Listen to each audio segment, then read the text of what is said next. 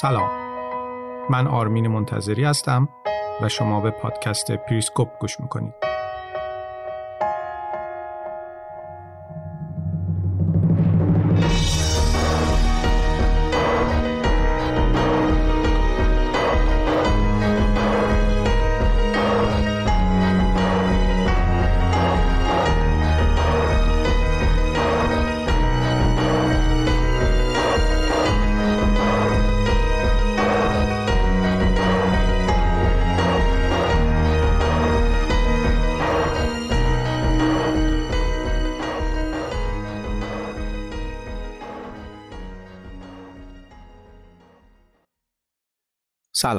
امیدوارم حالتون خوب باشه و توی این دوران عجیب و ترسناک از خودتون خوب مراقبت کرده باشید و گزندی بهتون نرسیده باشه. من آرزو می‌کنم همه شما از این بلای ویروس کرونا در امان بوده باشید و اگر هم خدای نکرده بابت این بیماری مهلک عزیزی رو از دست دادید خدا بهتون صبر بده. واقعا سعی کنید از خودتون مراقبت کنید. من مدتی میشه که فقط به همین فکر می‌کنم. با خودم فکر می‌کنم توی کشوری که حاکمانش اصلا به فکر مردم نیستن و تصمیماتشون از تصمیمات سیاسی بگیر تا تصمیمات اقتصادی اجتماعی فرهنگی و حتی تصمیمات در سیاست خارجی رو بدون لحاظ کردن منفعت مردم اتخاذ می‌کنم. بهترین کار اینه که از خودمون مراقبت کنیم و سعی کنیم تا جایی که ممکنه گزندی از این روند تصمیم گیری غیر اقلانی به ما نرسه.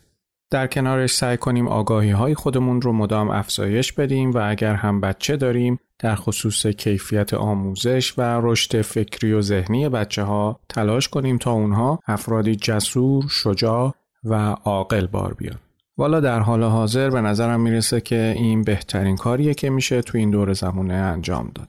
خلاصه اینکه خیلی مراقب خودتون باشید و اما داستان این اپیزود پادکست پریسکوپ اولش برای دوستانی که از این اپیزود همراه ما شدن بگم که این فصل از پادکست پریسکوپ روایت کتاب گفتگوهای پشت پرده است که نوشته ویلیام برنز دیپلمات برجسته امریکاییه. آقای برنز اگرچه از وزارت خارجه آمریکا بازنشست شده اما در حال حاضر توی دولت جو بایدن رئیس سازمان سیاست. برنز یکی از بهترین دیپلمات هایی که آمریکا توی سی سال گذشته به خودش دیده. کتاب هم توسط نشر کتاب سرا و با ترجمه خودم منتشر شده. اگر یادتون باشه توی اپیزود قبلی درباره دوران ریاست جمهوری باراک اوباما و چالش هایی که در مواجهه با جهان پیچیده بعد از دوران ریاست جمهوری جورج بوش باش مواجه بود صحبت کردیم. توی اپیزود قبلی موضوع بازی طولانی یا همون استراتژی دراز مدت دولت اوباما بررسی شد و بعد هم به ماجرای روابط آمریکا با هند پرداخته شد. توی این اپیزود همون روند ادامه پیدا می‌کنه و روایت چالش های دولت اوباما با کشورهای چین و روسیه در قالب بازی طولانی روایت میشه. البته این رو هم بگم که این اپیزود کمی طولانی شده اما متاسفانه نمی‌شد کوتاهترش کنم چون به روند روایت لطمه می‌خورد. البته از نظر خودم اپیزود جذابیه و اطلاعات و شناخت خوبی بهتون میده. پس بریم ببینیم که آقای برنز چی داره برامون تعریف کنه.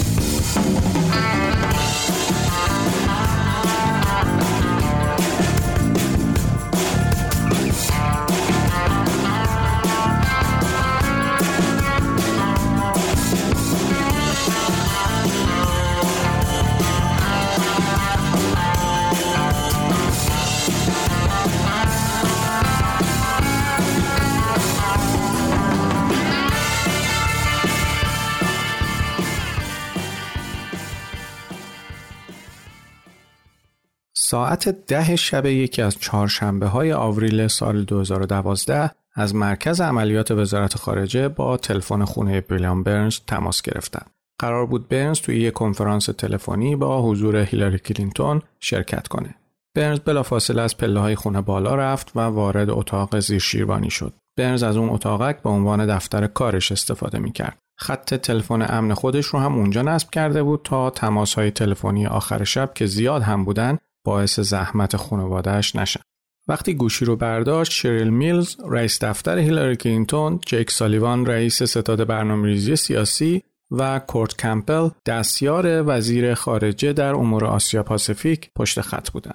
وقتی که کلینتون به جمع اضافه شد با لحن همیشگیش گفت دیگه چی شده کمپل موضوع رو تشریح کرد موضوع از این قرار بود که چنگ چنگ فعال حقوق بشر 42 ساله چینی که نابینا هم بود تونسته بود از حصر خونگی توی استان شادونگ فرار کنه چن در جریان فرار مچ پاش شکسته بود اما تونسته بود با کمک یکی از دوستاش خودش رو به هومه پکن برسونه چن وقت فرار از دست سرویس امنیتی چین به یکی از رابطهاش توی سفارت آمریکا تلفن کرده بود. چند ساعت بعد همون رابط همراه یکی از کارمندای سفارت آمریکا سوار ماشین شدن و به مخفیگاه چن رفتن و باهاش ملاقات کردند. چن از اونا خواسته بود بهش توی سفارت آمریکا پناه بدن. کارمند سفارت درخواست چن رو به با ونگ جانشین سفیر آمریکا توی چین اطلاع داده بود. ونگ هم بلافاصله از کورت کمبل کسب تکلیف کرده بود. ونگ معتقد بود با توجه به وضعیت شکستگی پا و لایه های امنیتی سرویس مخفی چین شانس چن برای اینکه خودش رو به سفارت آمریکا برسونه خیلی کمه اما اگر یکی از دیپلمات های آمریکایی اونو سوار ماشین سفارت کنه احتمال موفقیت خیلی بیشتر میشه. ونگ حدس می‌زد که چن کمتر از یه ساعت دیگه دستگیر میشه. مسلما این تماس تلفنی از اون دسته تماسهایی نبود که برنز اواخر شب انتظارش رو داشته باشه. اما وزرای خارجه آمریکا معمولا در طول دوران کاریشون مجبورن به همچین مسائلی هم رسیدگی کنن. توجیهات اخلاقی برای کمک به چن کاملا مستدل بود. از نظر برنز این اتفاق آزمایش دیگری برای سنجش میزان آمادگی آمریکا در دفاع از ارزشهاش محسوب می‌شد اما سوی دیگه ماجرا مسائل سیاسی قرار داشتند مسلما چینی ها خیلی عصبانی می شدن. مشکل دیگه این بود که هیلاری کلینتون قرار بود توی سفر از پیش برنامه ریزی شده پنج روز دیگه برای شرکت توی نشست گفتگوهای اقتصادی و استراتژیک به پکن سفر کنه. این نشست اهمیت زیادی برای آمریکا داشت و به نوعی نوک پیکان سیاست خارجی آمریکا توی روابطش با چین محسوب می شد. تقارن زمانی این اتفاقات با هم از این بدتر نمی‌تونست باشه. کلینتون خیلی مسلط برخورد کرد. چند تا سوال درباره چن و سابقه‌ش پرسید و بعدش نظر بقیه رو تک تک سوال کرد. همه مشترکاً تبعات پذیرفتن چن توی سفارت رو تایید کردن اما در نهایت پیشنهاد کردن سفارت آمریکا به چن پناه بده. کلینتون هم تردیدی به خودش راه نداد. کلینتون می‌دونست اگر چن رو به سفارت راه بده یه طوفان سیاسی در رابطه با چینی ها به پا میشه اما معتقد بود میشه این طوفان رو مهار کرد. علاوه بر این کلینتون به هیچ وجه نمی‌تونست جواب منفی دادن به چن رو به لحاظ اخلاقی توجیه کنه. با توجه به کمبود وقت کلینتون حتی مسئله رو به کاخ سفید هم ارجاع نداد. کلینتون از سالیوان خواست موضوع رو به دفتر شورای امنیت ملی اطلاع بده تا اگر اعتراضی دارن عنوان کنن. بعدش به کورت دستور داد به باب ونگ چراغ سبز بده. برنز همراه جک سالیوان توی یک کنفرانس تلفنی با تام دانیلون شرکت کردند. دانیلون خیلی از شنیدن خبر تعجب نکرد و واکنشی که نشون داد جیمز بیکر رو یاد برنز آورد که می‌گفت اگر گند بزنید جسد گربه رو پشت در خونتون می‌ذارم. ساعت سه صبح به وقت واشنگتن باب ونگ تایید کرد که چن با موفقیت وارد سفارت آمریکا شده. برنز و همکاراش هم توی واشنگتن خودشون رو برای مواجهه با بحران آماده کردند. کورت همون روز به سمت پکن پرواز کرد تا با چوی تیانکای معاون عصبانی وزیر خارجه چین در امور روابط با آمریکا گفتگو کنه. چوی توی دیدارش با کورت تاکید کرده بود تنها راه حل این مسئله اینه که سفارت آمریکا بلافاصله چین رو به مقامات چینی تحویل بده در غیر این صورت نشست وزیران دو کشور دچار بحران میشه عصر روز سیوم آوریل یعنی یه روز بعد از گفتگوی کورت و چوی برنز وارد پکن شد تا رهبری تیم مذاکره کننده آمریکا رو توی گفتگوهای امنیتی استراتژیک با چین به عهده بگیره. قرار بود توی این نشست درباره مسائلی مثل امنیت سایبری، امنیت دریانوردی و آینده سلاح‌های هسته‌ای و توان دفاع موشکی گفتگو بشه. برنز و کورد همون شب اول دو ساعت تمام با چوی حرف زدن. برنز با خونسردی تمام سعی کرد بهترین راه حل رو پیشنهاد کنه. از نظر برنز بی درد سرترین راه حل این بود که دولت چین به چن اجازه بده برای درمان پاش به بیمارستان بره. خانوادش هم می‌تونستن از شادونگ به پکن بیان و توی بیمارستان ملاقاتش کنن. بعد از اینکه درمان پاش تموم شد، اون وقت می‌تونه تصمیم بگیره که چی کار می‌خواد بکنه. چوی اولش با این پیشنهاد به شدت مخالفت کرد اما کمی که از چپ گذشت حساسیت سیاسی کمتر شد و چوی هم تا حدودی رامتر به نظر رسید. احتمالا چوی هم متوجه شده بود که نه خودش و نه مقامات ارشد وزارت خارجه چین دوست ندارن نشسته وزرای خارجه به محفلی برای بحث درباره چین تبدیل بشه. فردا صبح مقامات چینی با پیشنهاد برنز موافقت کردند.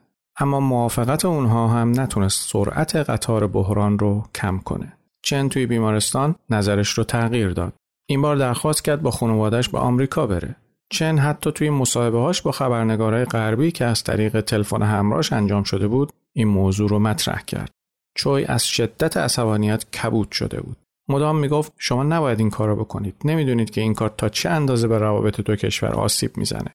در نهایت با مداخله مستقیم کلینتون و وزیر خارجه چین چن اجازه پیدا کرد همونطور که می‌خواست مستقیم به نیویورک سفر کنه و برنز و تیمش هم به همراه کاخ سفید نفس راحتی کشیدن. اگرچه این اتفاق در مقایسه با بحرانهایی که آمریکا توی دولت اوباما در روابطش با چین تجربه کرده بود خیلی کوچیک بود اما به هر حال نکات ارزشمند و قابل توجهی داشت. یکی از این نکات خیشتنداری و خونسردی کلینتون توی سبک سنگین کردن مسائلی بود که در مدت زمان خیلی کوتاه باید در موردشون تصمیم گیری می‌شد. نکته دوم روش قاطعانه چینی ها توی پیگیری منافعشون بود و نکته سوم هم بلوغ ایجاد شده توی روابط آمریکا و چین بود. روابطی که تاباوریش در مواجهه با سختی های غیرقابل اجتناب حاصل توجه و سرمایه گذاری خیلی زیاد بود.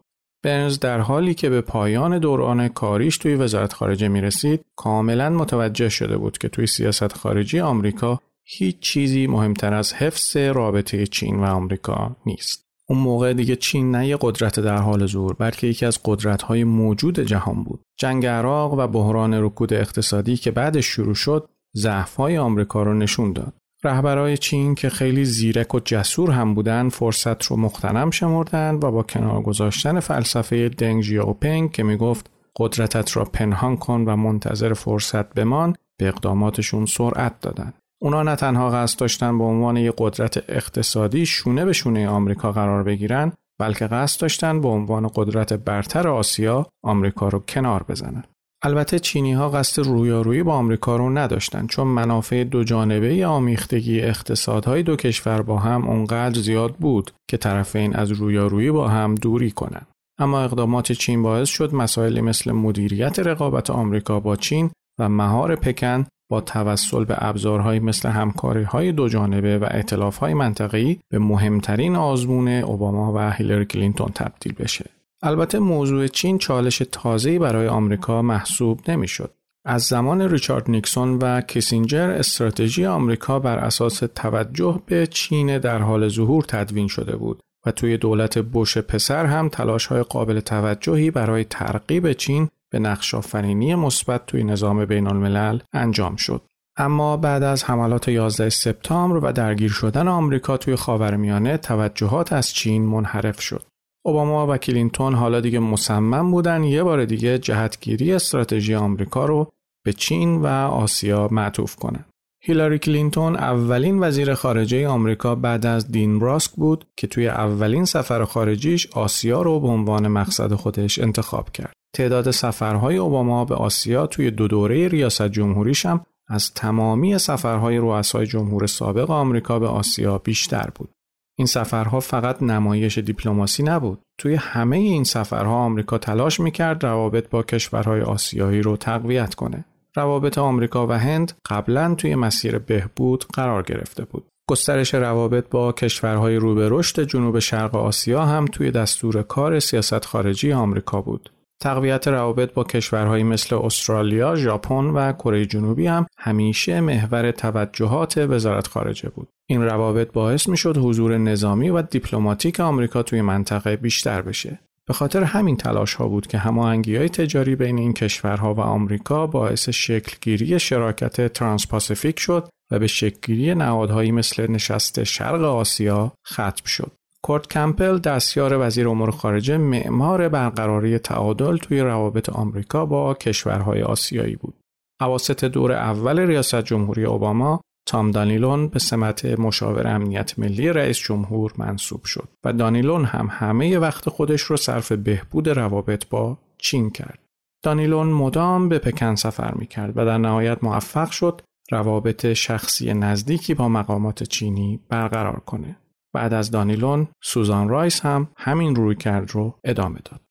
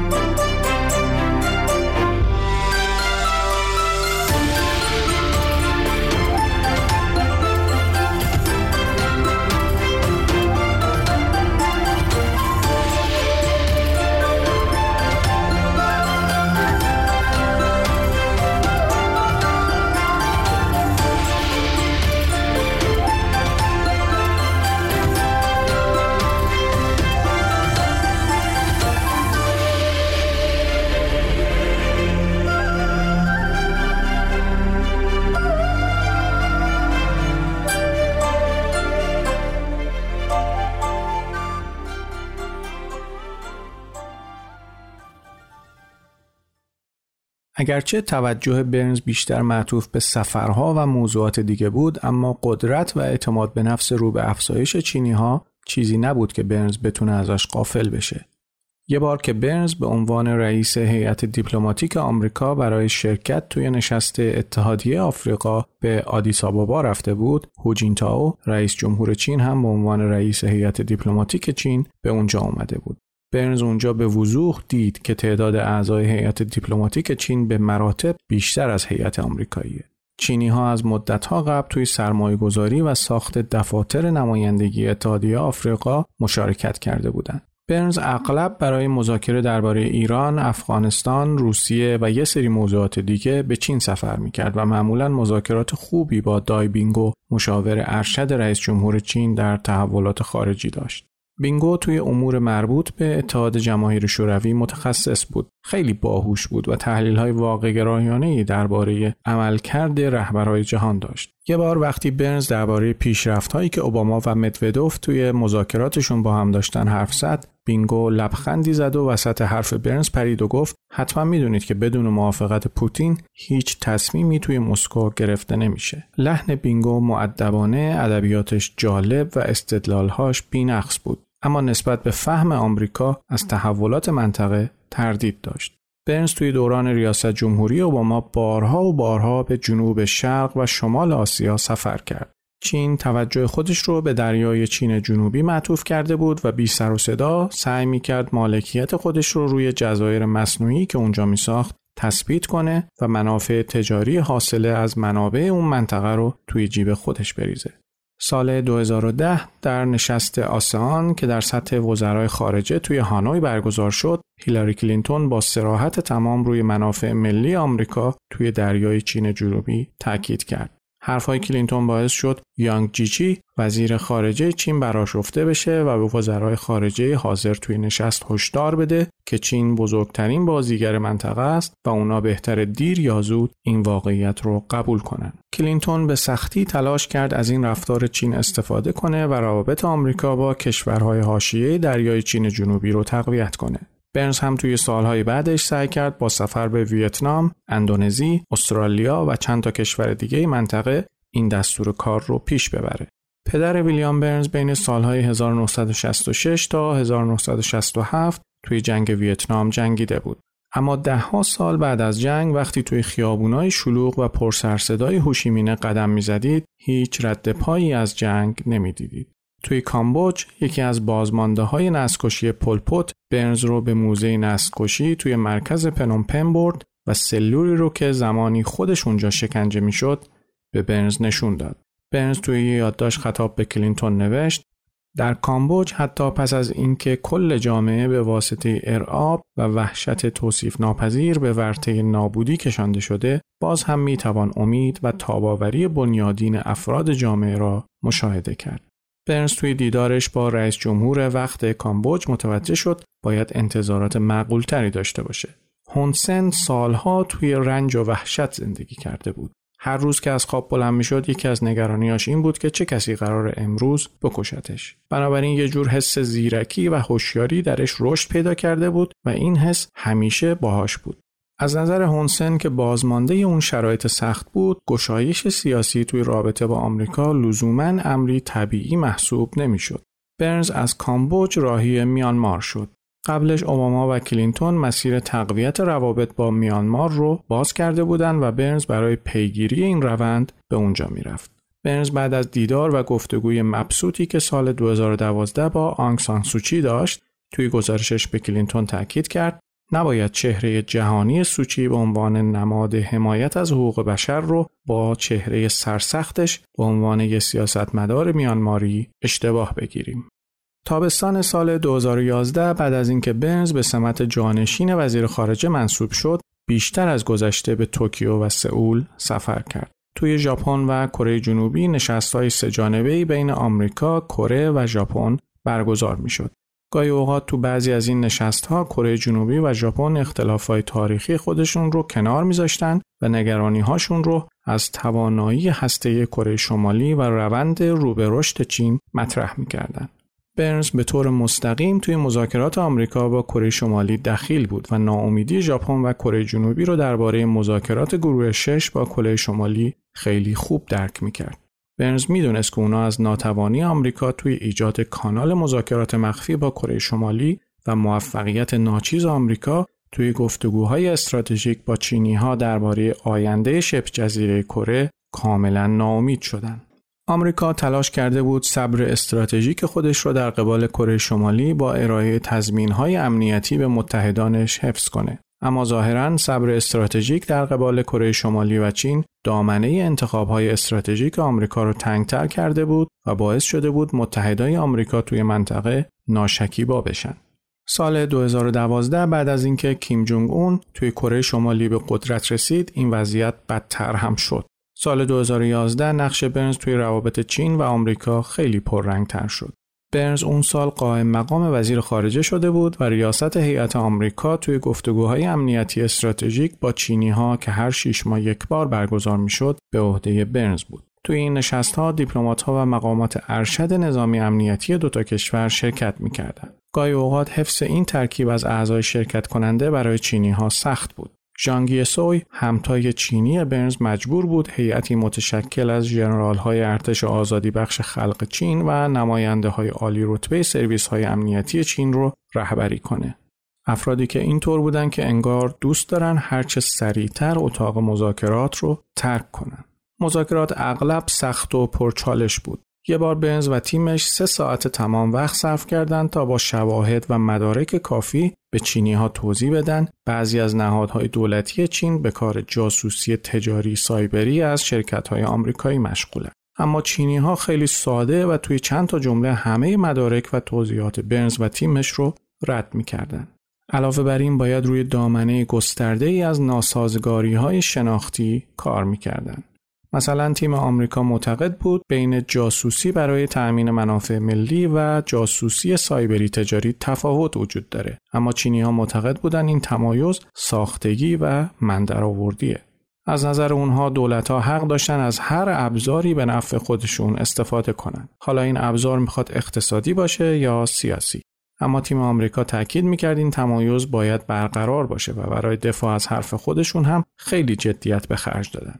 وقتی که توضیحات طولانی تیم آمریکا درباره شواهد و مدارک ارائه شده راه به جای نبرد و وقتی نگرانی های اوباما از این نوع اقدامات چینی ها با بیتوجهی پکن روبرو شد آمریکا مجبور شد علیه چند تا مقام عالی رتبه چینی اعلام جرم کنه. البته آمریکا نمی‌تونست مقامات چینی رو توی آمریکا به دادگاه بکشه اما این کار تاثیر خودش رو گذاشت و چینی ها در نهایت به درک مشترکی با آمریکا رسیدن و به شکل قابل ملاحظه جاسوسی های سایبری خودشون رو کاهش دادن. تلاش های خستگی ناپذیر جانکری در خصوص موضوع تغییرات آب و هوایی و اقدام دیرهنگام ولی مفید چینی ها توی فهم آسیب هایی که این آلودگی به مردم خودشون وارد می‌کنه باعث شد سال 2015 دستاورد بزرگی حاصل بشه و چین معاهده آب و هوایی پاریس رو امضا کنه.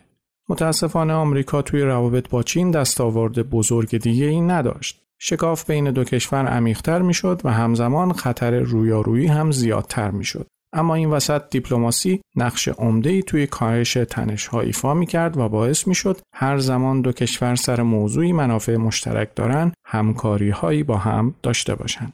اوباما معتقد بود قرن پاسیفیک می‌تونه با چین در حال رشد و آمریکای سازگار و انعطاف پذیر کنار بیاد. اوباما خیلی تلاش کرد تعهد آمریکا به این ایده رو به کشورهای منطقه ثابت کنه. اما همزمان با زیادتر شدن اعتماد به نفس چینی ها و عمیقتر شدن اختلافات واشنگتن با پکن روابط بین دو کشور برای مستقر کردن نظم منطقه مورد نظر خودشون افزایش پیدا کرد. توی سیاست خارجی آمریکا هیچ چیزی مهمتر از این نبود که بازی بزرگ چطور و به چه روشی انجام بشه.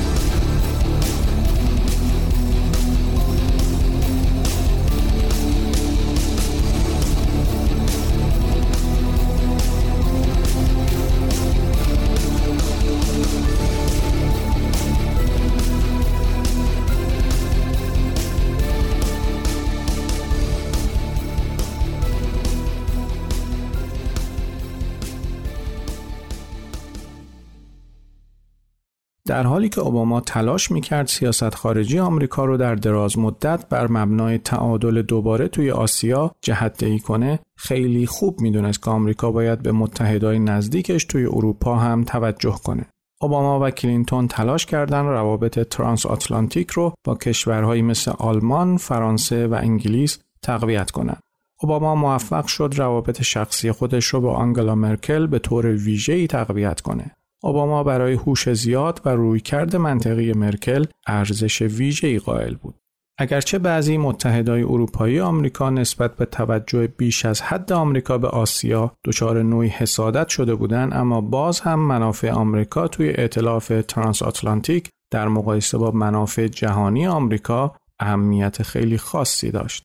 روابط مستحکم آمریکا با شرکای اروپاییش عنصر کلیدی توی اولویت بندی های دراز مدت و تلاش ها در مدیریت روابط با روسیه محسوب می شد. روی کرده اوباما در قبال روسیه خیلی محتاطانه بود. اوباما زمانی که دوره انتقالیش به کاخ سفید رو طی می کرد توی یک گفتگوی تلویزیونی گفته بود در خصوص روابط با مسکو باید روی کرده آغازی دوباره رو شروع کرد. اختلافات شدید آمریکا با مسکو در خصوص رویکرد خشن روسیه نسبت به گرجستان و یه سری مسائل دیگه همچنان باقی بود. البته زمینه های مشترک همکاری بین دو کشور هم وجود داشت که باید روی اونا بیشتر کار می‌شد.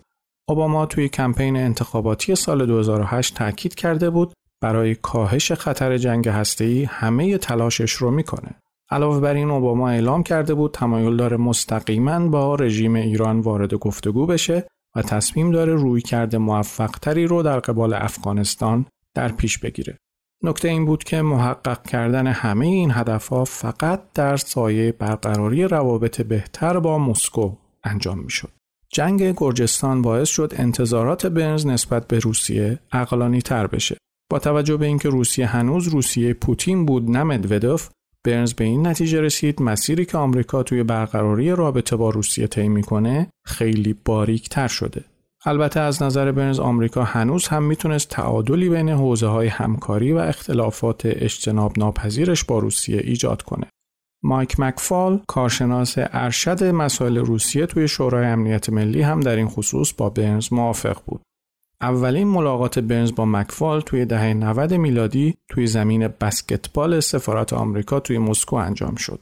اون موقع اوایل خدمت برنز توی روسیه به عنوان سفیر بود و مکفال هم توی مسکو مشغول گذراندن دوران تعهد خدمت به بنیاد کارنگی بود. مکفال به همون اندازه که توی زمین بسکتبال پر انرژی ظاهر شده بود با عزم راسخ و خلاقیت خیلی زیاد استراتژی اوباما رو در قبال مسکو پیش می برد. البته وقتی برنز اولین پیشنهادش رو در خصوص روسیه مطرح کرد مکفال خیلی ازش استقبال نکرد. برنز معتقد بود اوباما برای نشون دادن جدیتش توی پیگیری روی کرده جدید در قبال مسکو باید یه نامه شامل روی کرده جامعه آمریکا در قبال روسیه بنویسه و برنز به همراه مکفال این نامه رو به مسکو ببرن. اما از نظر مکفال این کارا دیگه از مد افتاده بود و شبیه ابتکارهای دیپلماتیک سده 19 هم بود با این تفاوت که اون موقع از خار جوجه تیغی برای نوشتن نامه استفاده می‌کردن. اما برنز معتقد بود نگاه روسها توی سنجش جدیت دیپلماتیک کشورهای دیگه همچنان سنتیه و نوشتن نامه می‌تونه مفید باشه. در نهایت استدلال های برنز توجیهات مکفار رو شکست داد. اونا پیشنویس یه نامه طولانی رو آماده کردن و اوباما با متنش موافقت کرد. در نهایت اوایل فوریه سال 2009 برنز به همراه مکفال نامه رو به مسکو بردن. علاوه بر نامه یادداشت دستنویسی از هیلاری کلینتون هم همراه برنز بود که باید اونو به سرگئی لاوروف می‌داد. کلینتون درباره نتیجه های رویکرد آمریکا نسبت به روسیه تردید داشت ولی معتقد بود باید همه تلاش ها انجام بشه. مذاکرات سخت و فشرده برنز و مکفال با لاوروف و مقامات عالی رتبه روسیه دو روز طول کشید. البته مذاکرات بهتر از پیش بینی های برنز و مکفال پیش رفت.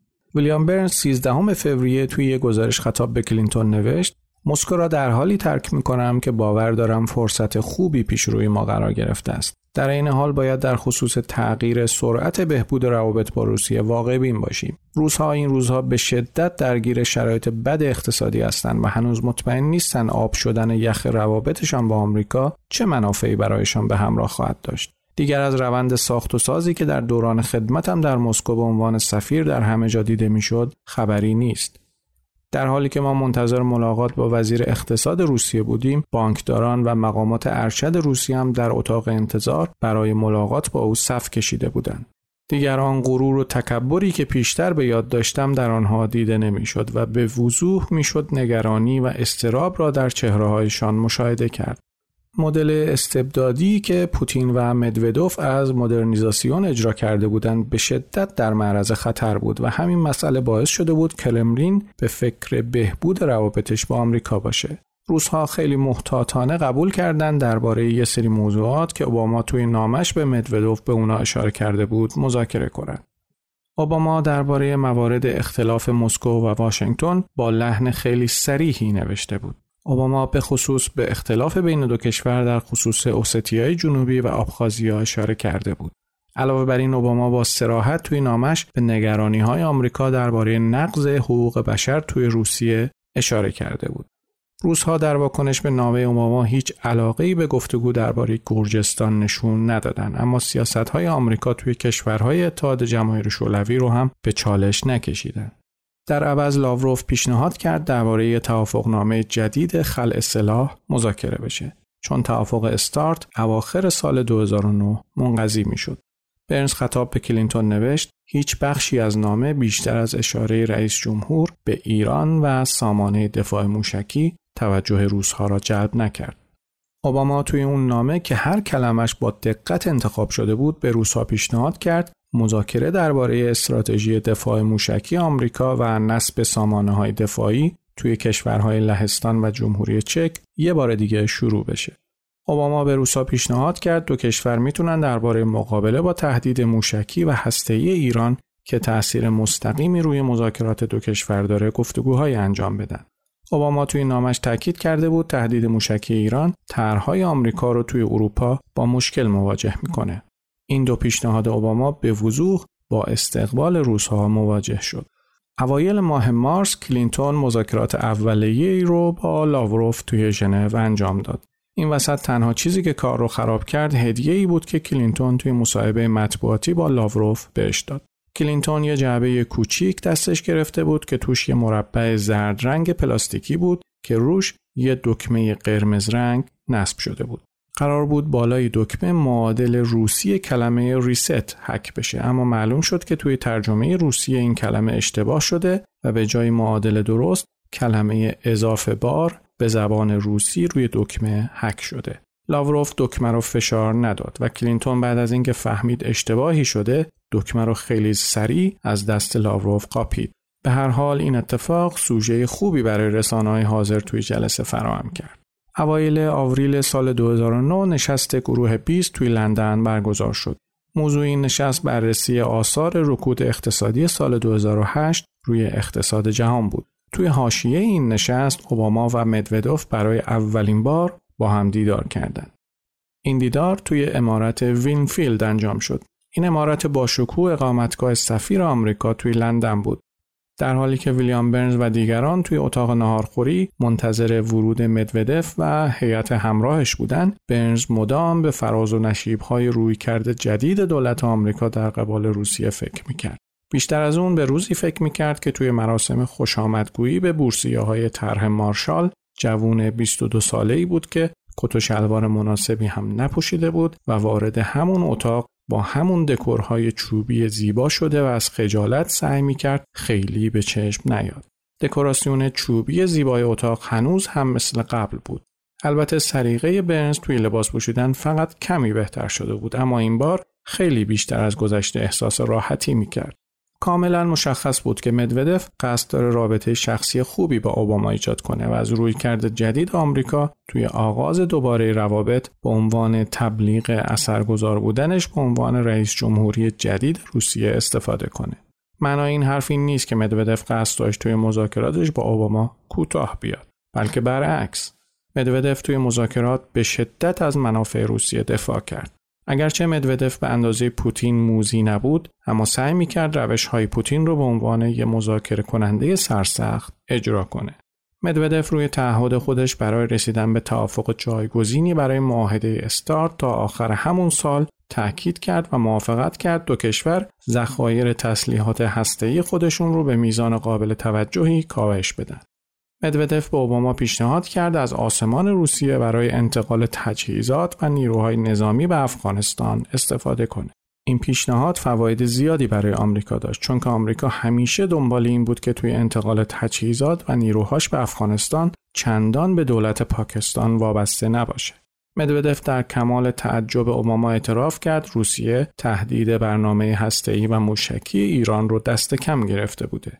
این حرفهای مدودف نشون داد روسیه تمایل داره بدون سختگیریش با ایران تا چه اندازه می‌تونه منافع مسکو رو در موضوع سامانه های دفاع موشکی آمریکا توی لهستان و جمهوری چک تأمین کنه. با توجه به اینکه مدودف سخت تلاش می‌کرد به اوباما نشون بده توی نقش رئیس جمهوری روسیه کاملا راحته به رغم انتقادهای تند و تیزش از سامانه دفاع موشکی آمریکا و موضع واشنگتن در قبال گرجستان فضای گفتگوش با اوباما خیلی آروم و مثبت بود. اگرچه اون موقع هنوز مشخص نبود که توی ساختار سیاسی تک نفره روسیه جایی برای نقش آفرینی نفر دوم وجود داره یا نه اما این نکته هم برای آمریکا روشن نبود که اون نفر دوم که همون پوتین باشه مثل مدودف به آغاز دوباره روابط بین مسکو و واشنگتن مشتاقه یا نه اوباما قول داد توی اولین فرصت به مسکو بره تا درباره دو پیشنهاد مطرح شده از طرف مدودف مذاکراتی انجام بده. شاید احتیاط حکم می‌کرد که آمریکا روند آهسته تری رو در پیش بگیره. از طرف دیگه مسائل داخلی هم وقت زیادی از اوباما می‌گرفت و رکود اقتصادی هم مهمترین اولویت داخلی اوباما محسوب می‌شد. اما در هر صورت اوباما به چند دلیل برای انجام این سفر عجله داشت و تمایل داشت بدون روی کرده جدیدش در قبال روسیه نتیجه داره یا نه. اوباما توی اولین هفته جولای به مسکو رفت و برنز هم به عنوان نماینده عالی رتبه وزارت خارجه همراهش راهی مسکو شد. دیدار اوباما با مدودوف توی مسکو خیلی خوب پیش رفت. این دیدار کمی کمتر از چهار ساعت طول کشید و جمع کوچیکی سر میز مذاکره حاضر بودند. هر دو رئیس جمهور کاملا خودشون رو برای دیدار آماده کرده بودند و نظرات خودشون رو درباره موضوعات مختلف خیلی سریع مطرح کردند. اوباما توی این دیدار روی آغاز سریع مذاکرات درباره معاهده استارت و برنامه هسته‌ای و موشکی ایران به صورت ویژه تاکید کرد. مدودف نگرانی های روسیه رو درباره سامانه های دفاع موشکی آمریکا مطرح کرد و روی تمایل کلی روسیه به دستیابی نوعی توافق در خصوص سامانه دفاع موشکی و کاهش ذخایر تسلیحات هسته‌ای تاکید کرد. علاوه بر این مدودف سراحتا مخالفت روسیه رو با استقرار دو سامانه موشکی آمریکا توی مرکز اروپا اعلام کرد و گفت معتقد این دو سامانه تاثیر خیلی کمی توی محافظت از اروپا در برابر تهدید موشک‌های میانبرد ایران داره. در نهایت و به طور کلی دستاوردهای عملی مسکو و واشنگتن بعد از شش ماه مذاکره قابل توجه بود و نشون می‌داد ظرفیت‌های بالقوه‌ای برای همکاری وجود داره. صبح روز بعد اوباما به اقامتگاه نووگاریود که خارج از مسکو واقع شده بود رفت تا با پوتین دیدار کنه. جیم جونز، مایک مکفال و ویلیام برنز هم همراه اوباما سوار اتومبیل شخصی شدند. لیموزین های ضد گلوله دیگه هم که چند روز قبل از سفر اوباما برای محافظت ازش به مسکو آورده شده بودند جلو و عقب اتومبیل حامل اوباما به راه افتادند. برنز و مکفال روی صندلی روبرویی اوباما نشسته بودند و درباره دیدار با پوتین و روی کردی که اوباما باید در این دیدار در پیش بگیره صحبت می‌کردند. برنز تجربه های قبلی که توی دیدارهاش با پوتین داشت رو شر داد و تاکید کرد از اونجایی که پوتین خودش رو سیاست مداری قدرتمندتر و با سابقه تر از اوباما می‌دونه مسلما به حرفهای طولانی واکنش مثبتی نشون نمیده. برنز پیشنهاد کرد به جای اینکه اول اوباما صحبت رو شروع کنه از پوتین بخواد نظرش رو درباره کیفیت روابط دو کشور توی ده سال گذشته شرح بده. پوتین از اینکه کسی نظرش رو بپرسه خوشش می اومد و مسلما از اینکه نظرش رو بیان کنه اصلا خجالت نمی‌کشید. با این ترفند می‌شد پوتین رو وادار کرد هر چیزی که تو دلشه رو بیرون بریزه. اوباما سرش رو در تایید پیشنهاد برنز تکون داد. در نهایت توی دیدار پوتین در جواب سوال اوباما بیشتر از 50 دقیقه صحبت کرد و نظراتش رو خیلی سریح بیان کرد. اونجا بود که برنز به پیشنهاد خردمندانه و آینده نگرانش به اوباما فکر کرد و به خودش افتخار کرد. قرار بود نشست یک ساعت طول بکشه اما پوتین با حرفاش همه این یک ساعت رو به خودش اختصاص داد. دکور جالبی برای نشست تهیه شده بود. یه سری سایبان روی ایوان زیبای امارت قرار داده شده بودند و خدمتکارایی که لباس قرن هجدهم روسیه رو پوشیده بودند مدام در حال پذیرایی بودند. برنز فقط قهوه خورد و حواسش رو به حرفای آشنای پوتین معطوف کرد. پوتین درباره علاقش به جورج بوش، اشتباهات آمریکا توی حمله به عراق و تحرکات آمریکا درباره انقلابهای رنگی توی اوکراین و گرجستان حرف زد. پوتین به اندازه مدودوف نگران تهدید هسته‌ای و موشکی ایران نبود و درباره سامانه دفاع موشکی آمریکا انتقادهای تند و تیزتری در مقایسه با مدودوف مطرح کرد. پوتین معتقد بود دولت بوش علاقه نداشت به نگرانیهاش توجه کنه. رفتار پوتین بیپرده بود و ادبیاتش گاهی زمخت و ناپخته به نظر می رسید. به طور کلی با رفتارش نشون می‌داد همکاری با آمریکایی ها چندان ارزشی براش نداره. پوتین قبلا همکاری با آمریکا را توی دوران ریاست جمهوری جورج بوش امتحان کرده بود و به نتیجه ای نرسیده بود. حالا چرا باید از یه سوراخ دو بار گزیده می‌شد؟ اوباما با صبوری به حرفهای پوتین گوش داد و بعدش پیام سریح رویکرد جدید آمریکا در قبال روسیه رو تشریح کرد. اوباما خیلی سریح به وجود اختلافات بین دو کشور اشاره کرد و بدون هیچ تعارفی مشکلاتی که رفتارهای روسیه توی گرجستان به وجود آورده رو متذکر شد. اوباما گفت نباید اجازه بدیم اختلافهای دو کشور روی فرصتهایی که دو کشور برای همکاری با هم دارن سایه بندازه. چون این همکاری ها نه تنها به نفع مسکو و واشنگتنه بلکه جامعه جهانی هم ازش سود می‌بره. اوباما توضیح داد که باید از این فرصت ها استفاده کنیم و در این حال انتظاراتمون رو درباره موفقیت پایین بیاریم. به هر حال آمریکا و روسیه روی کردهای جایگزین زیادی رو آزمایش کرده بودند و به هر دلیلی این روی کردها نتیجه مثبتی نداشتند و دو کشور دوباره به موضع خسمانه در قبال هم برگشته بودند. ظاهرا حرفای اوباما پوتین رو قانع نکرده بود و در نهایت پوتین موافقت کرد دو کشور تلاش خودشون رو دوباره به کار بگیرن. پوتین گفت این مسائل حالا دیگه در حیطه اختیارات دیمیتریه و منم ازش حمایت می‌کنم. دیدار اوباما و پوتین دو ساعت بیشتر از زمان معین شده طول کشید و اونقدر مفید بود که برنامه ریزای دو طرف مجبور باشن نگرانی و استراب از دست دادن زمان رو تحمل کنند. توی مسیر بازگشت به مسکو اوباما گفت حرفای پوتین و بیرون ریختن همه نگرانیهاش غیرمنتظره نبود. اوباما معتقد بود چالش پیشرو اینه که روابط آمریکا با پوتین رو به گونه‌ای حفظ کنه که دیمیتری مدودوف تضعیف نشه. بعدها ثابت شد این کار سختتر از اون چیزی بود که اوباما فکرش رو می‌کرد. وقتی که آمریکا به پوتین پیشنهاد کرد به همراه جو بایدن ریاست کمیته دو جانبه رؤسای جمهور دو کشور رو به عهده بگیره، پوتین مخالفت کرد. پوتین معتقد بود بایدن در سطحی نیست که در کنارش روی صندلی ریاست بشینه. بنابراین آمریکا هم برای تغییر فضا پیشنهاد کرد پوتین در رأس هیئت مذاکره کننده روسی به آمریکا سفر کنه. این پیشنهاد باعث می‌شد پوتین این فرصت رو به دست بیاره به واشنگتن بره. اما این پیشنهاد هم مورد قبول پوتین واقع نشد. جایگاه پوتین و ساختار سیاسی روسیه به علاوه احتیاط بیش از اندازه پوتین باعث شده بود در طول دوران مذاکرات درباره رویکرد جدید اوباما در قبال روسیه شخصیتی سرسخت و دست نیافتنی از خودش نشون بده.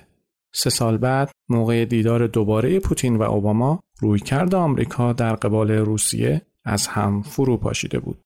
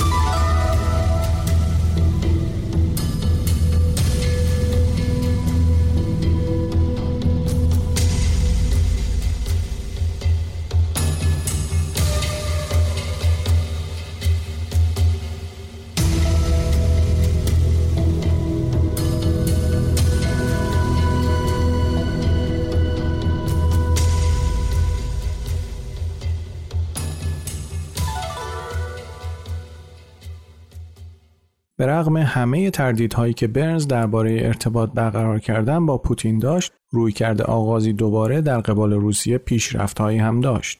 هماهنگی های ترانزیتی دو کشور توی استفاده از آسمان روسیه و کشورهای آسیای مرکزی برای انتقال تجهیزات و تدارکات به افغانستان خیلی مفید واقع شد. بلافاصله بعد از نشست تابستان سال 2009 اوباما توی مسکو برنز به همراه مکفال با هدف تقویت روابط به پنج کشور آسیای مرکزی سفر کردند.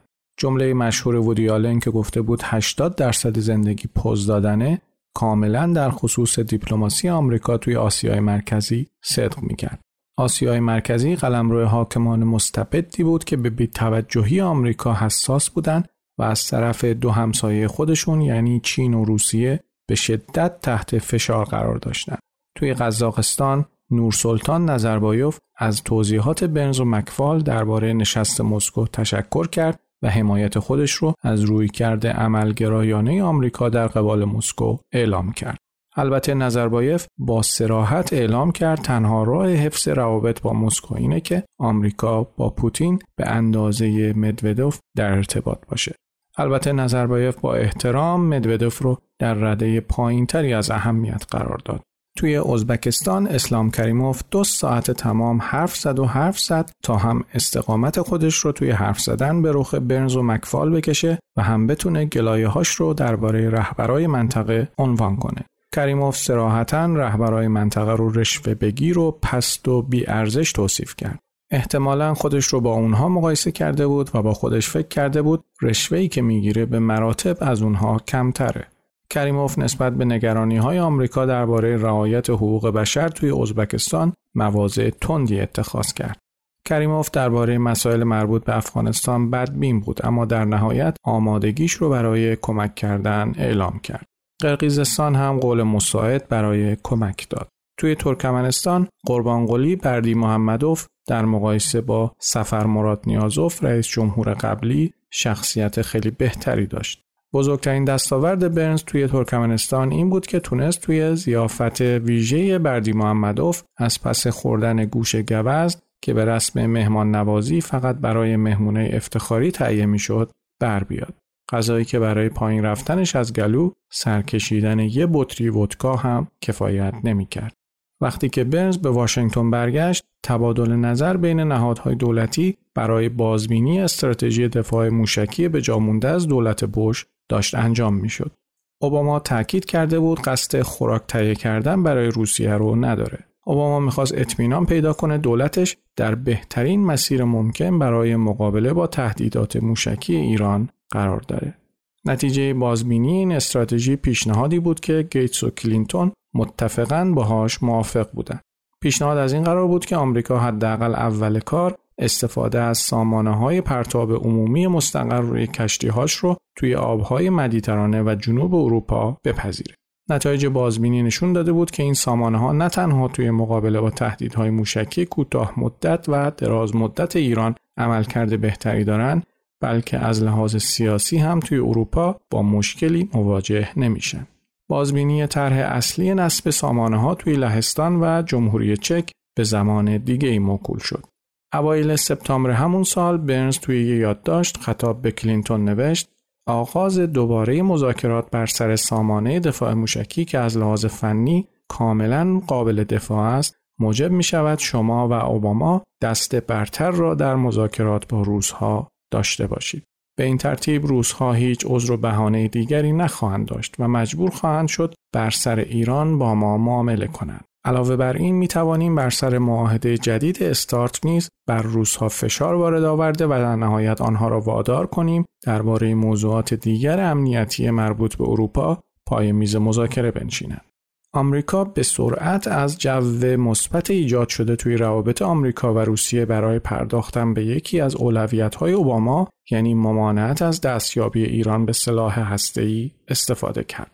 همکاری با مسکو شرط اساسی برای دستیابی به این هدف بود. اگر آمریکا موفق می‌شد مانع اختلاف افکنی ایران بین واشنگتن و مسکو بشه و روسیه رو با خودش همراه کنه شانسش برای بسیج کردن اروپا، چین و بازیگرای مهم جهان برای شکل دادن جبهه متحدی علیه ایران بیشتر می‌شد. وقتی مدودف حسنیت آمریکا را توی همکاری با مسکو دید قبول کرد در خصوص ایران با اوباما همکاری کنه. قرار شد قبل از اینکه دیر بشه مدودف با ایرانی ها مذاکره کنه و ضمن ارائه یه پیشنهاد منطقی از اونها بخواد مسیر سازش رو در پیش بگیرن. قطنامه 1929 شورای امنیت سازمان ملل متحد که سال 2010 تصویب شد نتیجه همکاری واشنگتن با روسیه بود. این قطنامه مقدمات لازم را برای اعمال تحریم های بیشتر علیه ایران با هدف بازگردوندن اونها به میز مذاکره فراهم می کرد. آمریکا درباره معاهده جدید استارت هم با همین روی کرد پیش رفت. تیم کاربلد و مصممی از مذاکره کننده های آمریکایی بعد از مدتها مذاکره سخت با طرف روسی در نهایت اواخر سال 2009 یعنی کمی قبل از تاریخ انقضای معاهده قبلی به توافق محکمی با روسیه دست پیدا کردند. این معاهده باعث شد سلاح‌های هسته‌ای استراتژیک در جهان کاهش پیدا کنه و تعداد اونها به کمترین سطح از زمان شروع عصر هسته‌ای برسه. اوباما شخصا با تماسهای تلفنیش با مدودف و دیدارهایی که توی حاشیه کنفرانس‌های بین‌المللی باش داشت نقش خیلی پررنگی توی دستیابی به این توافق ایفا کرد. هیلاری کلینتون هم وظیفه قبولوندن توافق به کنگره و سنا رو به عهده داشت. مجلس سنا قبل از شروع تعطیلات کریسمس به توافق رأی مثبت داد. البته نماینده های جمهوری خواه سنا با توافق مخالف بودند اما توافق اوباما با اونها برای سرمایه گذاری میلیارد دلاری روی مدرن کردن سلاح‌های هسته‌ای رأی اونها رو به نفع توافق با روسیه تغییر داد. این اتفاق یه بار دیگه نشون داد که توی نظام سیاسی به شدت دو قطبی آمریکا برای انجام اقدامات دیپلماتیک چه هزینه‌هایی باید پرداخت.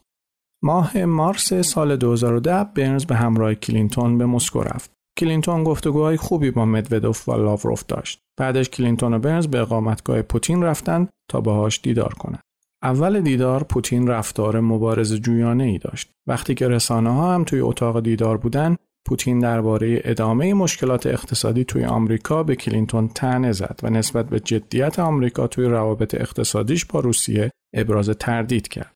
پوتین که کمی هم توی صندلیش لم داده بود و پاهاش رو جلوی صندلی از هم باز کرده بود مثل بچه‌ای به نظر می اومد که به خاطر تنبیه برای رفتار بدش انتهای کلاس نشونده باشنش. کلینتون به سرعت فضا رو دستش گرفت. اولش به نیش و کنایه های پوتین میخندید اما به محض اینکه رسانه ها از اتاق بیرون رفتن و جلسه خصوصی شروع شد مشاجره با پوتین رو شروع کرد و به تک تک حرفاش جواب داد. پوتین که معمولا دوست داشت آدم ها رو تحقیر کنه و روی نقاط ضعفشون دست بذاره کاملا از رفتار حساب شده کلینتون کلافه شده بود. ویلیام برنز قبل از این دیدار درباره علاقه پوتین به حیوانات بزرگ و گردش توی طبیعت با بالاتنه لخت با کلینتون حرف زده بود.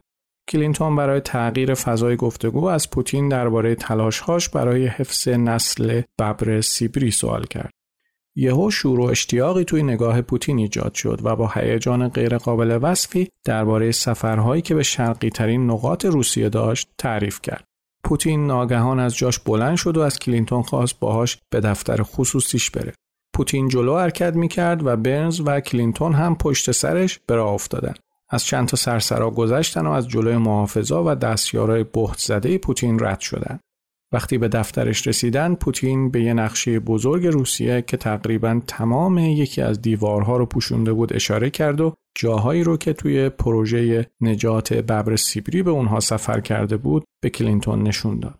یه سری جاهای دیگر رو هم به کلینتون نشون داد که قصد داشت تابستان همون سال برای نشانه گذاری روی خرسای قطبی به اونجاها سفر کنه. بعدش هم با هیجان خیلی زیاد از کلینتون پرسید آیا خودش و شوهرش دوست دارن تو این سفر باش برن یا نه. ویلیام برنز هیچ وقت پوتین رو تا این حد خوشحال ندیده بود. کلینتون به تعهد پوتین درباره محافظت از حیات وحش آفرین گفت و تاکید کرد آمریکا و روسیه حتی می‌تونن توی این حوزه با هم همکاری کنن. کلینتون خیلی مودبانه دعوت پوتین رو برای سفر به شمال روسیه رد کرد اما قول داد در این خصوص با شوهرش صحبت می‌کنه. بعد از تموم شدن دیدار و توی مسیر بازگشت به هتل کلینتون لبخندی زد و گفت نه خودش و نه شوهرش تعطیلات تابستانی خودشون رو با پوتین تلف نمی‌کنن. سفر جوان سال 2012 مدودف به واشنگتن نقطه اوج روی کرده آغاز دوباره آمریکا در قبال مسکو بود. معاهده جدید استارت در هر دو کشور تایید و امضا شده بود. قطنامه قدرتمند شورای امنیت سازمان ملل علیه ایران مهمترین نشونه همکاری دیپلماتیک روسیه و آمریکا بود. کمک های لوجستیکی روسیه باعث شده بود اوباما خیلی راحت بتونه به افغانستان نیرو و تجهیزات بفرسته.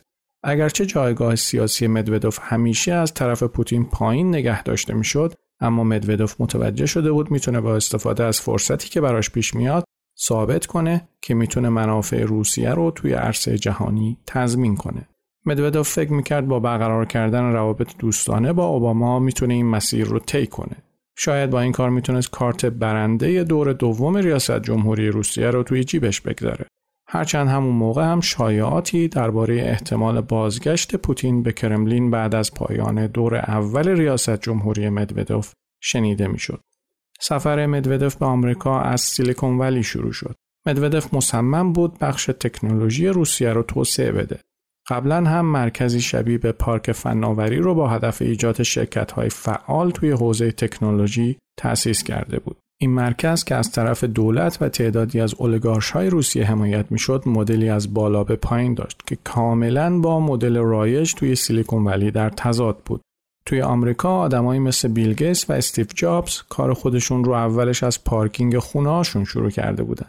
البته قبلش دولت آمریکا قواعد و قوانین دست پاگیر رو از پیش پاشون برداشت تا بتونن توی حوزه کارآفرینی پیشرفت کنن. مکفال فرصتی برای مدودف ایجاد کرد تا توی دانشگاه استانفورد سخنرانی کنه.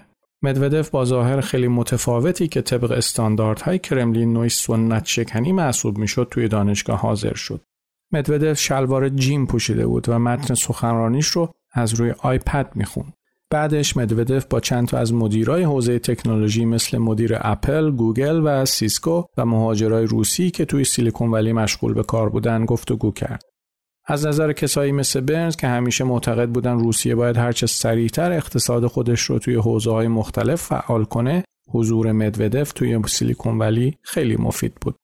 گفتگوهای اوباما و مدودف توی واشنگتن هم خیلی مفید بود. دو طرف درباره برقراری تعادل توی روابط اقتصادی گفتگو کردند. موضوعی که می‌تونست روابط دو کشور رو چند قدم جلوتر ببره. اوباما و مدودف توافق کردن با همکاری هم مسیر عضویت روسیه رو توی سازمان تجارت جهانی هموار کنند. گفتگوهای اوباما و مدودف اونقدر سازنده بود که کشف جاسوسی روسها از آمریکا بعد از بازگشت مدودف به روسیه هم نتونست اخلالی توی روند همکاری ها ایجاد کنه. مامورای آمریکایی ماها بود که داشتن اطلاعات به دست اومده از یه شبکه مامورای خفته روسی رو توی آمریکا بررسی می‌کردن.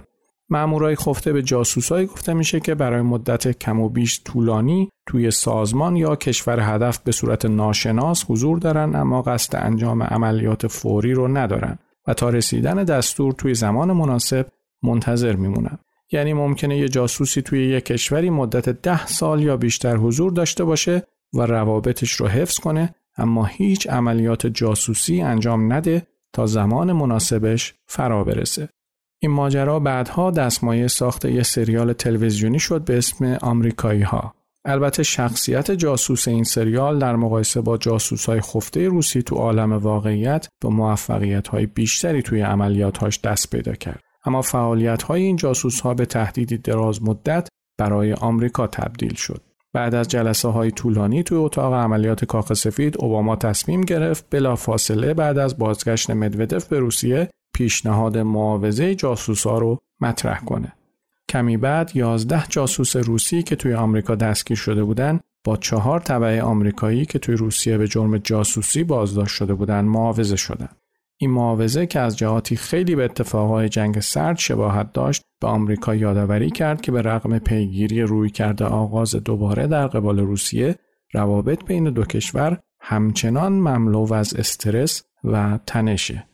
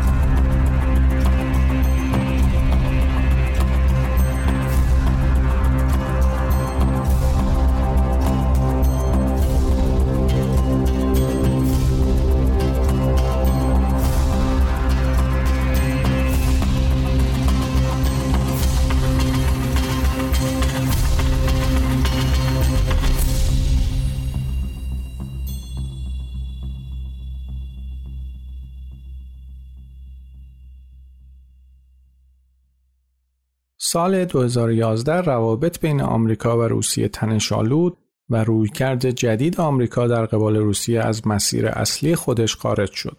از زمان وقوع انقلابهای رنگی توی گرجستان و اوکراین مسکو به شدت نسبت به وقوع اعتراضات عمومی که ممکن بود تا پشت دیوارهای کرملین گسترش پیدا کنند نگران بود.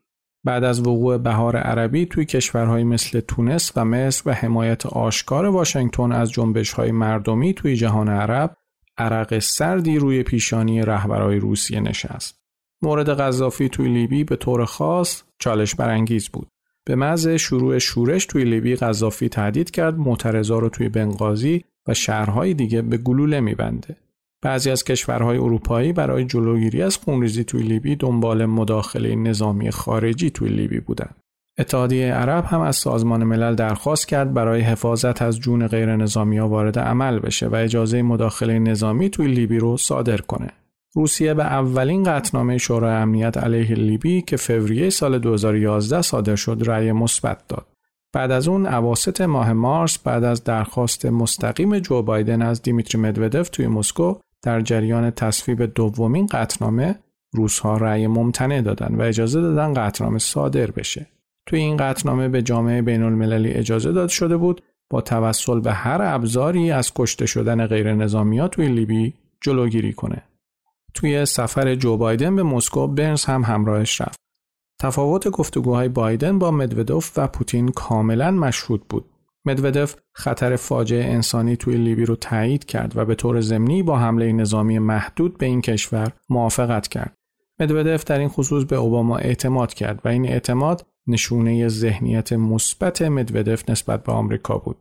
عوضش پوتین هیچ اعتمادی به آمریکا نداشت و اینطور بود که درباره بروز فاجعه انسانی توی لیبی هم هیچ نگرانی نداره.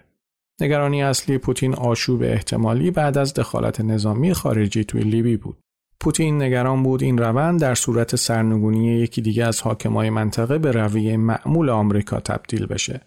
پوتین اساسا نظر مثبتی درباره سیاست‌های آمریکا توی خاورمیانه نداشت و به شدت از اقدام یک ماه پیش آمریکا توی قطع حمایت از حسنی مبارک انتقاد کرد.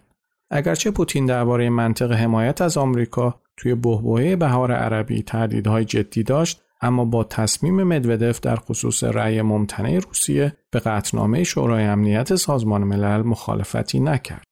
البته خیلی واضح گفت که اگر این ماجرا ختم به خیر نشه به برآوردهای خودش درباره ظرفیت و توانایی مدودف توی حفاظت از منافع روسیه در جهان یه نمره منفی دیگه میده. پاییز سال 2011 حمله نظامی به لیبی فراتر از اونچه که توی قطعنامه شورای امنیت تعیین شده بود به اجرا گذاشته شد و دولت قذافی در نهایت سرنگون شد. چند وقت بعد یه ویدیوی تکون دهنده از مخفی شدن قذافی توی یه لوله فاضل آب منتشر شد. توی این ویدیو به وضوح دیده می‌شد که قذافی به دست معترضای مسلح دستگیر شده و تا سرحد مرگ کتک می‌خوره. گزارش هایی که به آمریکا رسیده بود می‌گفتند که پوتین این ویدیو رو بارها و بارها تماشا کرده. پوتین به این نتیجه رسیده بود که از زمانی که ریاست جمهوری رو واگذار کرده آسیب پذیری روسیه هم زیادتر شده. بنابراین تصمیم گرفت یه بار دیگه به قدرت برگرده و کنترل امور رو دستش بگیره. رکود اقتصادی سال 2008 ضربه سنگینی به روسیه وارد کرده بود. قیمت جهانی گاز هم به شدت کاهش پیدا کرده بود و باعث شده بود رشد اقتصادی روسیه که پوتین توی دوران ریاست جمهوریش خیلی ازش بهره برد به شدت کم بشه. از نظر پوتین جنگ گرجستان و روی کار اومدن ویکتور یوشچنکو توی اوکراین باعث شده بود نفوذ روسیه توی کشورهای سابق اتحاد جماهیر شوروی محدود بشه. علاوه بر این از دیدگاه پوتین اوضاع نقاط دیگه جهان هم چندان اطمینان بخش نبود. توی خاورمیانه خیلی از حکام خودکامه داشتن سرنگون می شدن و آمریکا هم از تغییر رژیم توی این کشورها حمایت می کرد. ماه سپتامبر سال 2011 پوتین رسما اعلام کرد که توی انتخابات ریاست جمهوری سال 2012 کاندید میشه. بعدش هم اعلام کرد در صورت پیروزی توی انتخابات دیمیتری مدودوف رو به عنوان نخست وزیر انتخاب می‌کنه. اما پوتین واکنش طبقه متوسط شهری توی مسکو و سن پترزبورگ رو به این تصمیم خودش دست کم گرفته بود. طبقه متوسط شهری روسیه که از تصمیمهای پوتین به شدت عصبانی بودند و خواستار نوسازی اقتصاد کشور و تلاش جدی برای مبارزه با فساد بودند توی انتخابات سال 2011 دوما ضربه سختی به پوتین زدند. حزب پوتین توی این انتخابات فقط تونست 49 درصد آرا رو کسب کنه که در مقایسه با پیروزی 64 درصدیش توی انتخابات سال 2007 افت 25 درصدی داشت. ادعاهای مطرح شده بعد از انتخابات درباره دستکاری آرا و تقلب توی نتایج باعث شد ده ها هزار نفر از معترضات توی خیابانهای مسکو و سن پترزبورگ دست به تظاهرات بزنند. پوتین که غافلگیر شده بود عصبانی و ناامید به نظر می رسید. پوتین بر اساس غریزه و آموزش هایی که توی سرویس های مخفی روسیه دیده بود متوجه شد که طبقه متوسطی که ده سال برای شکل گیریش تلاش کرده بود حالا دنبال چیزی بیشتر از مصرف گراییه. این طبقه حالا دیگه از خواسته های سیاسی خاص خودش برخوردار بود. ویلیام برنز به کلینتون هشدار داد آشوب های بیشتری در راهه. به احتمال زیاد پوتین و اطرافیانش به زودی آمریکا را به دخالت توی امور داخلی روسیه متهم می‌کردن تا بتونن تا اندازه ای توجهات رو از طوفانی که خودشون باعث وقوعش شده بودن منحرف کنن. خیلی طول نکشید که این اتفاق افتاد. وقتی کلینتون موضع آمریکا رو در انتقاد از نحوه برگزاری انتخابات دوما اعلام کرد، پوتین به شدت واکنش نشون داد و کلینتون رو متهم کرد با حرفاش معترضا رو برای حضور توی خیابونا تشویق می‌کنه. پوتین وزارت خارجه آمریکا رو هم به حمایت پنهانی از گروه های اپوزیسیون دولت روسیه متهم کرد. در حالی که حرفهای کلینتون موضع آمریکا در خصوص همه اتفاقات مشابهی بود که سراسر جهان رخ می‌داد و این حرفها بارها و بارها توی شرایط مشابه تکرار شده بودند. ولادیمیر پوتین توانایی فوق‌العاده‌ای توی استفاده از خشم و نفرت و ترکیب این دوتا با هم داشت تا بتونه روایت خودش رو درباره تلاش غرب برای تضعیف روسیه توجیه کنه. انتقادهایی که کلینتون سال 2011 وارد کرد همیشه یاد پوتین مونده بود و پوتین اونقدر از این انتقادها کینه شخصی به دل گرفت که بعدها توی سال 2016 با هدف تخریب کلینتون دستور مداخله روسیه توی انتخابات ریاست جمهوری آمریکا رو صادر کرد. پوتین عادت داشت هیچ حمله ای رو بدون پاسخ نذاره. اوایل ژانویه سال 2012 وسط اوضاع نابسامان روابط آمریکا و روسیه مایک مکفال به عنوان سفیر جدید آمریکا به مسکو رفت. مکفال کاملا برای این سمت آمادگی داشت. زبان روسی رو خیلی خوب صحبت می کرد و توی شناخت تحولات روسیه آدم با تجربه و توانایی بود. علاوه بر این مکفال معمار رویکرد آغاز دوباره کاخ سفید در قبال روسیه بود. وقتی مکفال به مسکو اعزام شد رویکرد کرملین در قبال آمریکا هنوز کینوتوزانه و خشمناک بود بنابراین منطقی بود که مکفال روند آروم و دور از عجله ای رو برای آغاز کارش انتخاب کنه ویلیام برنز دوست داشت مکفال خیلی سریع به کار مسلط بشه بنابراین تصمیم گرفت برای کمک بهش به روسیه بره که البته بعدها مشخص شد نه تنها نتونست به مکفال کمک کنه بلکه زندگیش رو هم توی مسکو سختتر کرد توی اولین هفته حضور مکفال توی روسیه برنز به مسکو رفت. اونا با هم با یه سری از مقامای ارشد کرملین و وزارت خارجه روسیه دیدار کردن و توی گفتگوهاشون به هیچ مورد غیر معمولی بر نخوردن. صبح روز دوم قبل از اینکه برنز برای برگشتن به واشنگتن به فرودگاه بره به همراه مکفال یه دیدار با یه سری از رهبرای اپوزیسیون روسیه و چند نفر از فعالای مدنی داشتند. این نوع دیدارها بخش اساسی از سفرهای دیپلماتیک هستند و برنز چه در طول دوران خدمتش توی سفارت روسیه و چه به عنوان معاون وزیر خارجه بارها توی همچین دیدارهای شرکت کرده بود. ویلیام برنز یادش نیومد که چه حرفای غیر معمولی توی اون دیدارها مطرح شد و اونها چیکار کردند که توجهها اینقدر به برنز جلب شد. تنها چیزی که برنز یادش میومد این بود که توی اون دیدارها بیشتر شنونده بود. البته کرملین خودش رو برای سوء استفاده از همچین دیدارهای آماده کرده بود تا بتونه از اونها به عنوان مدرکی برای اثبات دخالت آمریکا توی امور داخلی روسیه استفاده کنه. همون شب تلویزیون ملی روسیه توی یه مستند توهین‌آمیز و طولانی مدعی شد رهبرای اپوزیسیون روسیه به دیدن برنز و مکفال رفتن تا آموزش های جدیدی برای به هم ریختن اوضاع سیاسی روسیه دریافت کنند. روس‌ها مکفال رو خوب میشناختن. مکفال سابقه مطالعه روی دولت روسیه و جنبش های دموکراسی خواه روسیه رو داشت و همین موضوع کافی بود که مکفال به هدف مناسبی برای کرملین تبدیل بشه. بعد از پخش و مستند حجمه همه جانبه و ادامه داری علیه مکفال به راه افتاد. مدودف و سوروکوف بعدها خیلی سریح اعتراف کردند ورود مکفال به مسکو فرصت مناسبی برای توجیه داستان دخالت آمریکا توی امور داخلی روسیه در اختیار کرملین قرار داد و پایگاه رأی پوتین رو نزدیک تاریخ برگزاری انتخابات ریاست جمهوری تقویت کرد. روند حجمه به مکفال بعد از پیروزی پوتین در انتخابات هم ادامه پیدا کرد. کاملا مشخص بود این حجمه قبل از ورود مکفال و برنز به مسکو برنامه ریزی شده بود و قرار بود توی اولین فرصت به اجرا در بیاد. برنز آرزو می کرد که ای کاش باعث اجرای زود هنگام اون برنامه نمی‌شد. روابط آمریکا و روسیه سال 2012 خیلی سریع به حالت قبلی خودش برگشت. پوتین با به دست آوردن 63 درصد آرا رئیس جمهور شد اما از عمد حاضر نشد توی نشست سران گروه هشت که ماه مه توی واشنگتن برگزار شد شرکت کنه و در عوض مدودف رو به واشنگتن فرستاد. آمریکا اون موقع به شدت سرگرم مدیریت آشوبهایی به وجود اومده بعد از بهار عربی بود و از اون طرف هم پوتین همچنان به حمایت خودش از بشار اسد ادامه می‌داد و جلوی وقوع هر تحول و انتقال سیاسی قدرت توی سوریه می ایستاد. ماه اوت نهایتا روسیه موفق شد به حمایت آمریکا به عضویت سازمان تجارت جهانی در بیاد. در نتیجه آمریکا مجبور شد اصلاحیه قانون جکسون رو ملغا اعلام کنه چون با وجود این قانون واشنگتن نمی‌تونست از منافع عضویت روسیه توی سازمان تجارت جهانی بهره مند بشه. بنابراین قانون ماگنیتسکی دسامبر سال 2012 توی کنگره تصویب شد. بر اساس این قانون بعضی از مقامات روسی زیل تحریم های آمریکا در اومدن.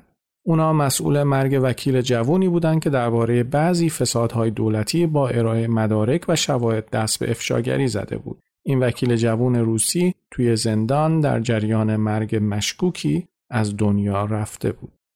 فوریه سال 2012 قبل از پایان دوران خدمت برنز به عنوان جانشین وزیر خارجه هیلاری کلینتون یادداشتی خطاب به اوباما فرستاد که در اون نسبت به بدتر شدن روابط آمریکا با روسیه هشدار داده بود.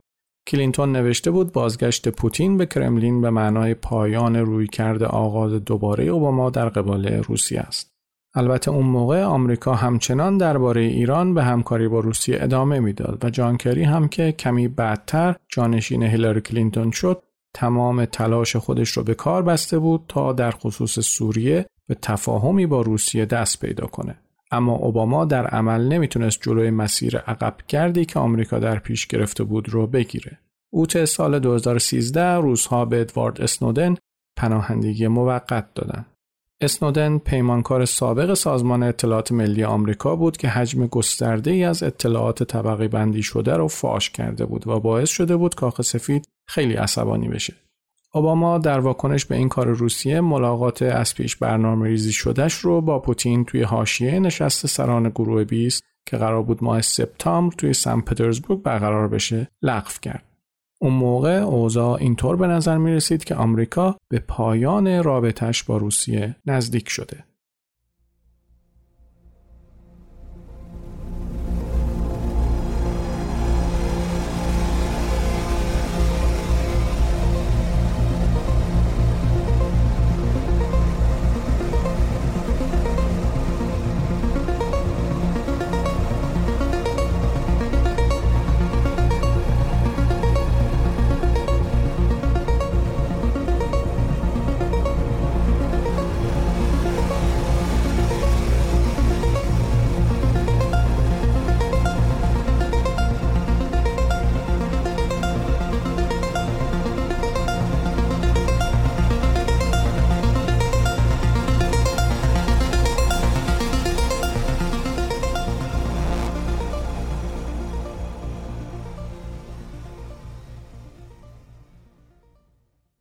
اواخر سال 2012 و اوایل سال 2013 جسارت و حریف طلبی پوتین درباره اوکراین اوضاع را بدتر کرد. سال 2013 میلادی دولت فاسد یانوکوویچ توی اوکراین به محور درگیری بین اتحادیه اروپا و روسیه تبدیل شد.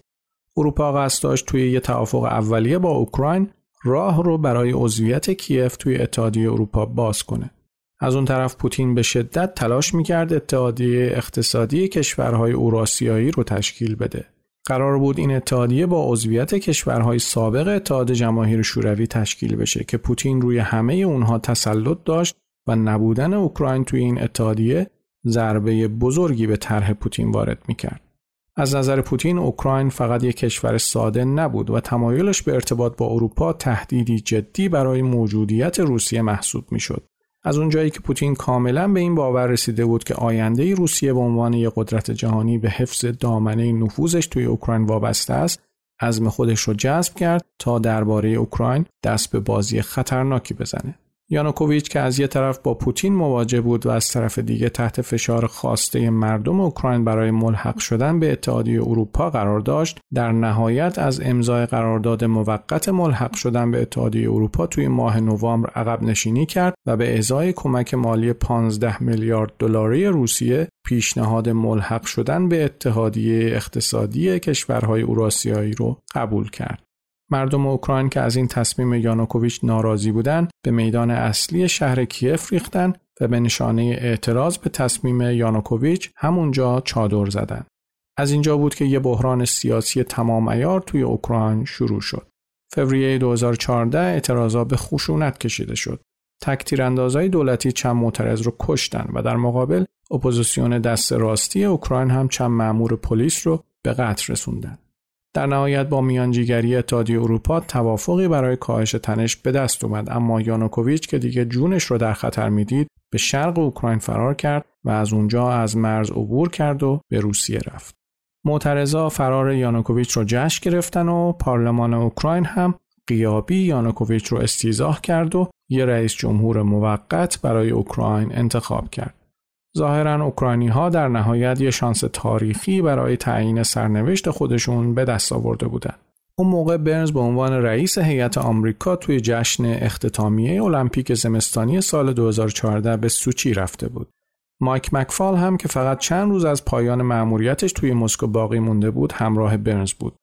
همون موقع برنز و مکفال به این نتیجه رسیدن که پوتین برکناری یانوکوویچ رو به راحتی نمیپذیره و قصد نداره حقی برای اوکراینی ها توی تعیین سرنوشت خودشون قائل باشه. برنز و مکفال هم اونجا سعی کردن دیداری با پوتین داشته باشن اما پوتین حوصله گفتگو نداشت. واشنگتن از برنز خواست توی مسیر بازگشتش سری به اوکراین بزنه و برنز دو روز بعد به کیف رفت. شرایط توی کیف تحت کنترل و در عین حال نگران کننده بود. مقامای عالی رتبه نگران واکنش احتمالی پوتین بودند. یه بعد از ظهر سرد برنز به میدون اصلی شهر رفت. معترضا کلینیک موقتی رو توی صومعه سنت مایکل نزدیکی میدون به پا کرده بودند. وقتی برنز به صورت پزشکا و پرستارهای داوطلب و معترضایی که هنوز اونجا بودن نگاه می‌کرد می‌تونست حس غرور و امید رو به وضوح ببینه.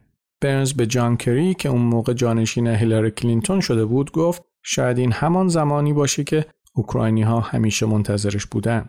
به نظر می‌رسه که در نهایت امید به تجربه سیاه کشوری که سالیان سال درگیر فساد اقتصادی، ناکارآمدی سیاسی، دخالت روسیه و انتظارات برآورده نشده بود، غلبه کرده. به فاصله کوتاهی بعد از اینکه بنز کیف رو ترک کرد، ارتش سبزپوش روسیه توی کریمه حاضر شد. اینطوری شد که اولین موج نیروهای نظامی و امنیتی روسیه با یونیفرم های سبز به سمت کریمه برا و این شبه جزیره اوکراینی رو اشغال کردند. اواسط ماه مارس پوتین رسما الحاق کریمه رو به خاک روسیه اعلام کرد بعد هم ارتش روسیه و جدای طلبای اوکراین توی دانباس که جنوب شرقی اوکراین واقع شده بود و در واقع منطقه کاملا صنعتی محسوب می‌شد و خیلی از روس تبارها توش زندگی می‌کردند مستقر شدند. پیامی که پوتین ارسال کرده بود کاملا واضح بود. از این قرار که اگر روسیه نتونه دولت همسو با خودش رو توی اوکراین سر کار بیاره، بخش دوم طرح خودش رو عملیاتی می‌کنه. بر اساس طرح دوم روسیه اوکراین به کشوری از هم گسیخته تبدیل می‌شد. کریمه به خاک روسیه الحاق می‌شد و خشونت و بیثباتی توی دانباس به قدری زیاد می‌شد که روسیه بتونه از این شهر به عنوان اهرمی برای اعمال فشار به کیف استفاده کنه. پاسخ غرب به این اقدام برای پوتین خیلی غیرمنتظره بود. آمریکا و کشورهای اروپایی توی موضع هماهنگ در قبال اقدامات پوتین تحریم هایی رو علیه روسیه اعمال کردند. این تحریم ها باعث شد تحرکات روسیه توی دنباس کنتر بشه و از فشاری که روی کیف بود کمی کاسته بشه. البته در کوتاه مدت کیف نمی‌تونست برای ممانعت از الحاق کریمه به خاک روسیه دست به کاری بزنه. اوایل تابستان سال 2014 اوباما و پوتین گفتگوی تلفنی سختی با هم داشتند.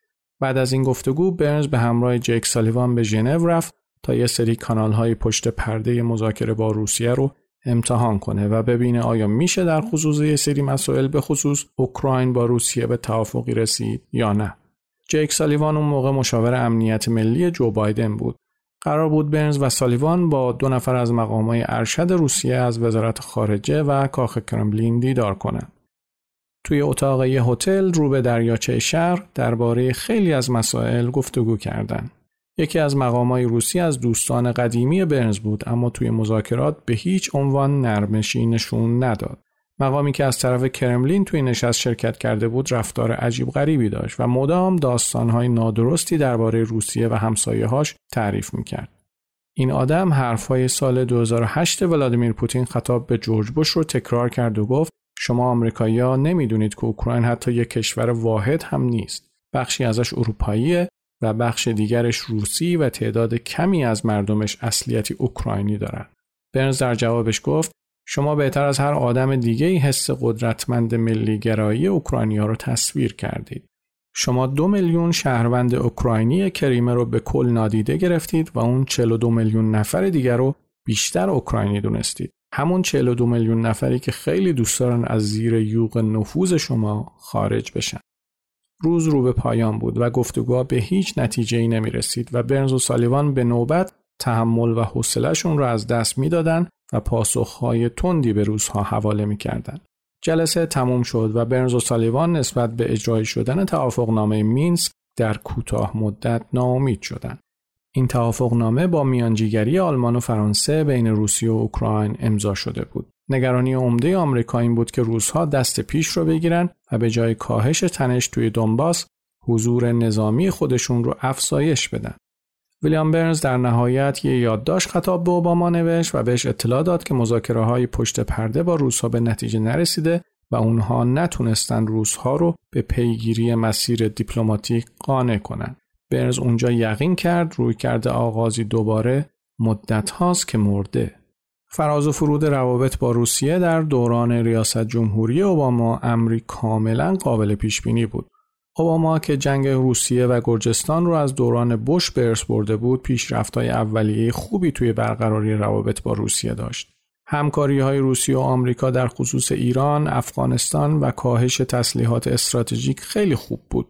آمریکا به روسیه کمک کرد در نهایت بتونه عضو سازمان تجارت جهانی بشه اما هیچ وقت موفق نشد روابط اقتصادی عمیقی با روسیه برقرار کنه. روابط اقتصادی آمریکا با مسکو در مقایسه با روابطی که با چین و هند داشت خیلی ناچیز بود.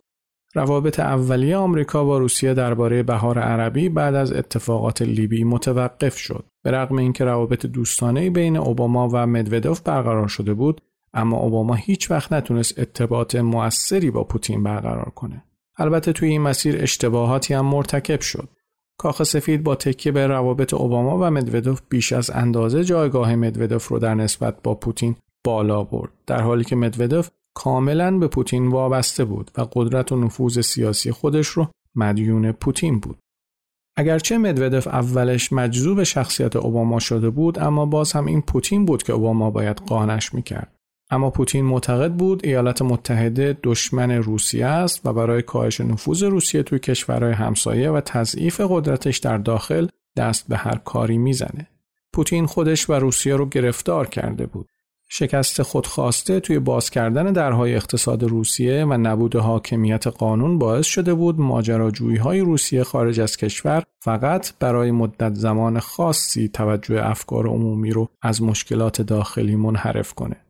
مثل تجربه جورج بوش توی برقراری روابط با مسکو سیر سعودی روابط دو کشور در دوران اوباما به سرعت به سرازیری رسید. این الگویی بود که گاهی به لحاظ تاریخی غیر قابل اجتناب به نظر می رسید. البته روابط آمریکا با روسیه تا حدودی هم به شخصیتها، پیشفرزها و انتخابهای رهبران دو طرف بستگی داشت. روابط آمریکا و روسیه توی دوره اوباما درست مثل روابط دو کشور بعد از پایان جنگ جالب و در عین حال ناامید کننده بود. تلاش اوباما توی همراهی با سرعت تغییرات توی عرصه بین المللی و صرف زمان و انرژی برای شکل دادن رابطه با اصلی ترین بازیگران این عرصه قابل تقدیر بود. اوباما برعکس بوش هیچ وقت سعی نمی‌کرد جهان دو قطبی رو به جهان تک قطبی تبدیل کنه.